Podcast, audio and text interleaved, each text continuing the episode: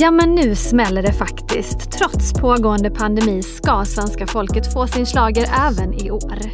Melodifestivalen 2021 är i startgroparna och det betyder att vi måste ställa de allra viktigaste frågorna. Hur kommer corona att påverka tävlingen? Vem programleder? Vem vinner? Finns det någon joker? Och vilka är de stora snackisarna? Allt det här ska vi prata om i dagens Aftonbladet Daily. Tobbe Ek är nöjesreporter och slagerexpert på Aftonbladet. Och eftersom allt är så annorlunda den här gången så får han börja med att svara på hur ska arrangörerna överhuvudtaget lyckas få till någon feststämning? Ja, men, och det här är lite svårt. Artisterna känner också att det är lite bökigt att få den där skjutsen. Men samtidigt så handlar vi om, vi har 10 miljoner svenskar i Sverige som efter klockan 20 på en lördagkväll plötsligt inte har några som helst planer. Så att feststämningen kommer ju att uppstå hemma hos folk. Eh, I varje familj, att, att det här blir den stora grej man gör på lördagen. Så SVT jobbar ju stenhårt på att få glädje, att, att, att programmet ska vara fyllt av, av underhållning. Att det inte ska bli, det är liksom inte 28 deppiga ballader som handlar om att, om att man sitter i karantän. Och det, det har SVT varit jätteduktiga på känner jag, redan bara när vi har fått lyssna på de sju första låtarna. Ja, men ingenting är ju som vanligt som sagt. Hur, kan du berätta lite mer om hur upplägget ser ut? Det blir ju ingen turné till exempel. Nej, turnén är inställd. Alla sex programmen eh, kommer att sändas från Annexet i Stockholm och det finns ingen publik på plats. Eh, utan det är bara tv-produktionen. Det gör ju att man kan liksom ta mycket olika typer av tv-bilder som hade skymts av publiken eller man hade kanske man kan bygga en scen som inte hade kunnat byggas för att, för att publiken inte hade sett ordentligt. Så det, det blir ju eh, det blir ju speciellt. Mm. Eh, och vi i pressen får knappt vara på plats. Aftonbladet kommer kunna ha en fotograf inne under vissa repetitioner under sändningen. Men i övrigt får vi sitta i ett presscenter och följa allting på skärmar. det blir inga efterfester. det har jag också, flera av artisterna som jag har träffat är bara så här, ja men vad gör man efter sändningen på lördag? Vad, vad, vad, vad händer då? Ja, ja, man får väl gå upp till sitt hotellrum då. Fyra personer. Ja, precis. Vi då fyra på varje hotellrum. Men du, berätta om programledarna då. Det handlar ju om ett helt gäng i år och några ganska otippade namn. Ja, absolut. Det är några som, som känns som, som väldigt tippade. Christer Björkman är programledare genom hela säsongen och sen har han olika varje, varje vecka. I första programmet så är det Lena Philipsson andra programmet så är det eh, eh, Oscar Sia och Anis Don Demina, två stycken Melodifestivalfavoriter. Eh, sen i tredje programmet, där är väl det som är allra mest förvånande. För där eh, kommer Christer Björkman att leda programmet tillsammans med Timbuktu. Eh, och de har liksom motiverat det med att det här är en artist som han har jagat eh, för att få med i Melodifestivalen men som hela tiden har sagt nej. Eh, och, och, Det här är väl ett sätt att bara ja, men, visa på en annan sida av musiksverige som han inte lyckats få med i Melodifestivalen. Just det. Kanske få in en ny målgrupp till och med. Ja, absolut tror jag. Och eh, vi har ju källor på att ursprungligen skulle ju även Sabina de Dumba varit med i det här programmet. Det var i princip klappat och klart. Men hon hade lite för mycket samarbeten, reklamsamarbeten, som hon inte kunde liksom komma ur i veckorna runt att hon skulle vara med i Melodifestivalen. Och då blev det till slut nej från SVT. Okej. Okay. Sen har vi också, vi får inte glömma, en, en veckan efter är det Shirley Clamp. Det tycker jag ska bli jätteroligt för att hon är ju en lite underskattad underhållare. Så vi får se hur hon levererar som programledare. Och i finalen så är det, och det känns nästan självklart, att Måns Zelmerlöw, Eurovision-vinnaren, är med där tillsammans med Shima Niavarani som precis som Christer Björkman själv har sagt tror jag, hon är ju lite som en hel melodifestival bara i sig själv. Idel schlagerrävar ska ju tävla i, i år också. Eh, Charlotte Perrelli, Danny Saucedo till exempel. Vilka är storfavoriterna skulle du säga?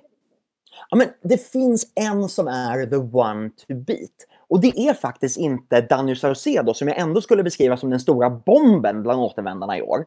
Eh, utan Erik Sade går ut på startnummer 28 han har vunnit tidigare och han är så tydligt med för att han vill. Han vill att Sverige ska vinna Eurovision. Eh, han säger inte att det är med, med, sin egen låt, men om Sverige tycker att hans låt är den som är bäst lämpad att vinna Eurovision, ja, då vill han verkligen göra det. Medan Danny då, som man skulle kunna se som hans stora utmanare, mycket mera eh, berättar att han är med i tävlingen för att ja, men han vill visa på en, eh, på, på en scenshow, han, han vill göra ett avtryck så, men vinna är inte det viktiga. En vinst för honom det är att få en stor hit. Men klarar Danny ett, eh, en förlust till? Han blev ju rätt arg sist han inte vann. Men vet du vad, det är tio år sedan. Och, eh, eller nio år sedan är det faktiskt. Och han, dels har han mognat, men dels är det också så att då hade han som inställning att en vinst för honom, det var överst på prispallen. Men nu, med hela coronapandemin, alltså en vinst för honom, det är att folk imponeras av hans scenshow tycker att den är fantastisk och att han med det får en hit. Så jag, vet du vad? Jag har faktiskt frågat och eh, frågat honom. Och jag har också, eh, ibland måste man också tolka hur artister säger det. Jag tror ju att han på tävlingsdagen kanske blir besviken. Men eh, jag tror ändå att han har vuxit så mycket att han kommer inte gå runt och gräma sig. Nej. Utan han är ärlig när han säger att får han en, en stor hit med det här, då har han vunnit. Finns det några jokrar i leken då? Någon Gud, väldigt ja, otippad? Absolut! Och eh, här kan man bara se på hur oddsen förändrades direkt efter all, alla artister släpptes. Det vill säga var folk började spela. Och då pratar vi om folk såklart som kanske jobbar på skivbolag eller management och som har hört låtar. Och då skulle jag säga att eh, se upp för Tusse. Tusse som vann Idol eh, 2019. Eh, för där skedde direkt en förändring. Hans odds sjönk väldigt snabbt. Eh, och det snackas i kulisserna om honom. Och sen kan man ju verkligen inte räkna ut varken The Mamas eller Dotter som vann och kom tvåa förra året. Just det. Sist fick ju The Mamas stanna på hemmaplan efter sin vinst. Väldigt snöpligt. Det blev ju aldrig någon Eurovision-final på grund av pandemin. Hur ser det ut i år? Vad, vad har man tänkt eh, för planer där? EBU är jättetydliga med, EBU är Eurovision-arrangören, att det kommer att bli ett Eurovision. Och för det har man liksom målat upp fyra olika scenarier eh, där man fortfarande jobbar utifrån liksom, man är klar, på det klara med att det kommer inte kunna bli scenario 1, det som är eh, precis som vanligt. Man hoppas på att alla, eller de flesta artister ska kunna vara på plats i, i Rotterdam. Man jobbar för det, man vill ju få till den känslan. Men man har en, en total reservplan. Alla länder måste eh, på hemmaplan förinspela ett liveframträdande och skicka in det. Tre minuter så att eh, i värsta fall kan tävlingen gå till så att programledarna är på plats i Rotterdam och presenterar förinspelade liveframträdanden av varje artist. Och de här, det här låter lite så här, ja då kan man ju lägga på precis vad som helst och fuska och trixa och fixa. Mm. Men det finns väldigt tydliga regler för hur de här liveframträdandena ska, ska genomföras.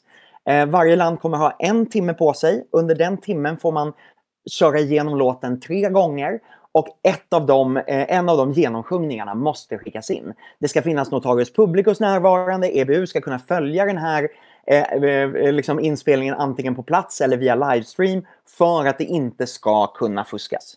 Men på tal om det här med reservplaner, alltså det är ju väldigt lätt hänt att det blir avhopp just på grund av corona eller för att man uppvisar symptom eller förkylning och så vidare.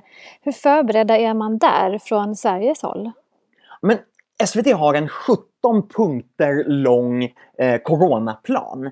Eh, det är inte så att det står reservartister i kulisserna. Men om någon skulle eh, uppvisa symptom så att den inte kan vara med, eh, eh, liksom, eller missa repetitioner eller så, ja, men då, då får eh, då ska varje liksom, team ha förberett, ja, men är det någon i kören som kliver fram och liksom markerar för den här artisten?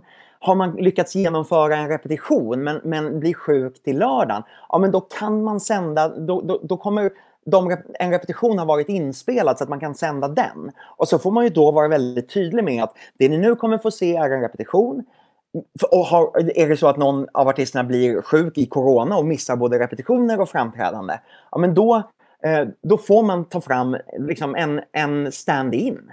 Men det kommer liksom inte vara så att man lyfter in Jan Johansen eller, eller Linda Bengtzing som kommer få göra Dotters eller The Mamas låtar. Liksom. Utan då tar man fram kanske en av låtskrivarna eller någon i kören som, som väldigt tydligt blir en stand-in och inte kommer leverera ett eget uttryck utan kommer liksom visa att jag är här för att vår artist har blivit sjuk. Mm. Vilka är annars de stora snackisarna inför årets tävling? Du nämnde ju Christer Björkman och det är hans sista år har jag förstått vid rodret. Precis. Och det här har han ju sagt i flera år att just i år skulle bli det sista året. Och det, är, det blir ju ett stort farväl till honom i och med att han programleder varenda show. Eh, det är en av snackisarna. Den andra stora snackisen är såklart, hur ska det bli när det inte är någon publik på plats? Eh, hur kommer det funka med all coronasäkerhet? Alla som är på plats i Annexet har någon form av avståndslarm som piper och vibrerar mellan varann. Men också så har vi ju massor med snackisar. Vi har ju Dotter mot The Mama som jag nämnde, ettan och tvåan förra året. Vi har eh, eh, två dansband. Vi har Arvingarna mot Sannex som man skulle kunna se som en intern tävling. Vi har Danny Saucedo mot Erik Sade. De kom ju etta och tvåa 2011. Eh, det blir ju en intern tävling. Eh, vi har eh, ja, men Charlotte Perrelli, återvändare, som förra gången åkte rakt ut med badvattnet sist i sin deltävling. Men nu kommer med något som, som fansen antagligen ser fram emot, en schlagerpoplåt. Och därför, hur kan det gå? Kommer det gå vägen? Det finns jättemycket snackis här. Förstår du hur mycket jag ser fram emot det här? ja, hur taggad är du själv? Det är ett väldigt speciellt melloår och du har bevakat i Alltså, hur många år har du egentligen varit med? Ja, det är 16 året Olivia och jag tänkte att, att frågan där eh, hur taggad är du? Jag tänkte att du kanske hörde det på mitt förra svar, att jag är lite för taggad. På väg till att bli övertaggad och därmed kanske utbränd. Men det är Melodifestivalen värt. För det här är ju, alltså, och ska man säga det allvarligt, det är ju enkel tv-underhållning. Mm. Men det är också en maktfaktor i svensk, eh, i, i svensk musikliv. Och det är därför som vi bevakar det så hårt som vi gör. Både för att det är den stora snackisen på lördagskvällarna och antagligen ännu större snackis i år när folk inte kan ha några andra planer än att sitta hemma på en lördagkväll. Det skulle kunna bli någon form av massivt eh, publikrekord, tittarrekord ja. för SVT. Och SVT har ju tagit, säger att de har tagit höjd för det i, i sin app med appröstningen. För att man såg ju att Kalanka hade en miljon fler tittare i, i julas jämfört med året innan. Och det måste de ju ta höjd för att det skulle kunna bli ett sånt eh, eh, eh tittartillskott. Och då måste man också tänka på det med röstningen. Eh, så, så att, man får inte glömma bort, det är superlätt underhållning men det är också en stor maktfaktor i svensk musikliv. Eh, så jag är både taggad för det roliga i tävlingen men också för hur, hur tävlingen kommer att se ut och bli i år och om den kommer ha lika stor inverkan eller ännu större inverkan på vad som kommer spelas på listorna i år. Tack så mycket Tobbe och lycka till med all rapportering framöver. Tack för att jag fick komma. Sist här hörde vi Tobbe Ek, reporter på Aftonbladet, om årets melodifestival. Jag kan även rekommendera podden Slagerkoll som vi gör här på Aftonbladet också. Jag heter Olivia Svensson och du har lyssnat på Aftonbladet Daily. Vi hörs igen mycket snart. Hej då!